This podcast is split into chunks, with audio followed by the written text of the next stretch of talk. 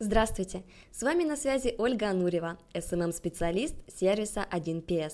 Сегодня я хочу поговорить с вами о том, что важно для всех, кто владеет сайтом и заинтересован в его продвижении. Итак, представляю вам 12 мифов о копирайтинге, которым уже давно пора кануть в лету. Расскажу вам о том, каким текстом не место на вашем сайте. Итак, начнем. Миф первый. Объем текста не имеет значения. Вводим в поисковик любой запрос, наугад открываем 5 сайтов и наблюдаем одну и ту же картину, особенно у региональных ресурсов. Объем текста на главной странице везде разный. Кому-то не хватило вдохновения, а у кого-то фантазия разгулялась на текст размером с войну и мир. А какой же объем правильный? Хотите в топ? Равняйтесь на лучших. На конкурентов из топа выдачи по вашему региону. Открываем всех и вычисляем средний объем текста. Если у всех 2500 символов, значит и нам надо столько же. 5000 символов – и мы не должны отставать. Только обязательно пробегитесь глазами по содержанию. Оцениваем все объективно. На сайты без текста или на сайты с полотнами в 15 тысяч символов не нужно равняться. Если у вас не будет информации или наоборот будет слишком много, связываться с вами никто не захочет. Либо читать нечего, либо читать придется слишком много. А если у ваших коллег одна вода в текстах, мы должны написать более короткий, емкий и полезный текст текст, чтобы выделяться на их фоне. Сразу подмечаем фишечки, преимущества. Ваша компания ведь не хуже других, правда? Миф второй. Нужно писать солидно. Да, конечно, ведь наша аудитория не подростки какие-нибудь, а серьезные бизнесмены. Строгий язык, обилие канцелярита и слово «вы» с большой буквы. Да, обычно покупают в интернете взрослые, серьезные и платежеспособные люди, но в итоге на сайте мы получаем штампованных текстовых близнецов, будь то салон красоты или сайт по ремонтным услугам. Куда ни глянь, везде большой спектр услуг и молодая, динамично развивающаяся компания. Во-первых, такие заштампованные тексты никто читать не будет. Уж слишком приелись эти формулировки. Во-вторых, для продвижения такие тексты тоже просто бесполезны. Роботы прекрасно понимают смысл, а смысловая составляющая тут хромает. Кроме абстрактных фраз ничего нет. Как правильно? Чем проще, тем лучше. Так читатель быстрее разберется. Даже в сложных вещах объясняйте термины, укорачивайте предложения, заменяйте приевшиеся всем формулировки, ориентируйтесь на новичков в сфере, чтобы ваш текст был понятен каждому. Миф третий. Побольше ключевых слов или другая крайность – полное их отсутствие. Неестественные предложения только ради того, чтобы вписать ключевые слова. В title description – слова через запятую, зловредный keywords не забыть, можно скрытый текст невидимым шрифтом оформить. В общем, продолжать можно бесконечно. Многие забывают, что писать нужно в первую очередь для людей, а не для роботов, и из-за своей забывчивости попадают под Баден-Баден. Конечно, о ключах забывать нельзя, иначе вас клиенты просто-напросто не найдут, но важно соблюдать правила. Собственно, какие это правила? Делайте естественные title description. Не прописывайте keywords. Составляйте симпатичные и оптимизированные заголовки. Соблюдайте требования. Тошнота написанного текста до 11%. Тошнота размещенного текста 4-8%. Миф четвертый. Надо писать о том, какая замечательная у нас компания. Каждая компания хороша по-своему. Чтобы заинтересовать своего клиента, она всячески старается показать свои прекрасные стороны. И опыт у нас 10 лет, и менеджеры образованные работают, и товар отличный. В чем проблема-то? Как правильно? Преимущества – это здорово, они обязаны быть, но приоритеты должны расставляться немного иначе. Подкрепляйте преимущества выгодой для клиента, указывайте, что получит клиент от сотрудничества с вами – в общем, составляйте не мы ориентированные, а вы ориентированные тексты. Миф пятый. Долой уникальность. Часто логика бывает такой.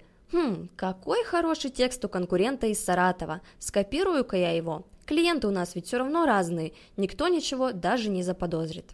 Это ошибочное мнение. Роботы видят все и не прощают таких поступков. А если все так будут делать, как же человек выберет из списка однотипных сайтов? Как найти тот самый. Как выйти из положения? Правильно делать уникальным любой фрагмент на вашем сайте. То есть даже если вы составляете описание для каталогов, соцсетей или объявлений, не должно быть одинаковых фрагментов. Роботы могут подумать, что это воровство. И разбираться, кто прав, а кто виноват, они не будут. В общем, выделяйтесь и технически, и по смыслу. Рерайтить тоже не лучший вариант. Да, важно смотреть на плюсы ваших конкурентов, но следует быть впереди них. Конечно, бывают ситуации, когда улучшить уникальность до 100% не получается. Тогда надо уникализировать страницу с помощью дополнительных фишек и средств. Уникальные фотографии, видео, отзывы, виджеты и так далее. Это ведь тоже контент, который дает прекрасные результаты. Миф шестой. Нужна структура? Не, не слышал. Почему владельцы сайтов размещают полотно текста без заголовков, отступов, списков, сложно сказать. Может, они думают, что тексты никто не читает, и они создаются только для SEO? А как дела обстоят на самом деле? Тексты читают, и еще как, но только не такие длинные. Элементарно, поставьте себя на место покупателя. Какой сайт выбрали бы вы? По-моему, очевидно, что вас больше привлек бы сайт с видимой структурой и визуальными зацепками, чем сайт со сплошным полотном текста. Миф седьмой. Какое-то там УТП надо. А что это вообще такое? УТП – это уникальное торговое предложение. Может, многие про него знают, но не многих оно есть. А если есть, то часто оно не совсем уникальное. К таким относятся, например, низкая цена, выгодные условия, индивидуальный подход и другое. Не надо так. Ну а как же надо? Коллеги, без УТП никак. Нужно хорошо подумать, чем завлечь ваших клиентов. Специальной ценой, бесплатной доставкой, длительной гарантией, подарком при покупке и так далее – но это должно выделять вас среди конкурентов. Миф восьмой. Нужно несколько средств связи на выбор. Пишите на адрес 12345 собака Mail.ru или звоните 112233 223344 334455 или оставьте свой номер телефона, мы вам перезвоним. Или оформите заказ на сайте. Столько способов связаться с нами. Как же удобно будет клиенту. Всех охватим. Никто не пройдет мимо. Ну здорово же. Правильный ли это подход? Не совсем. Возникает много вопросов.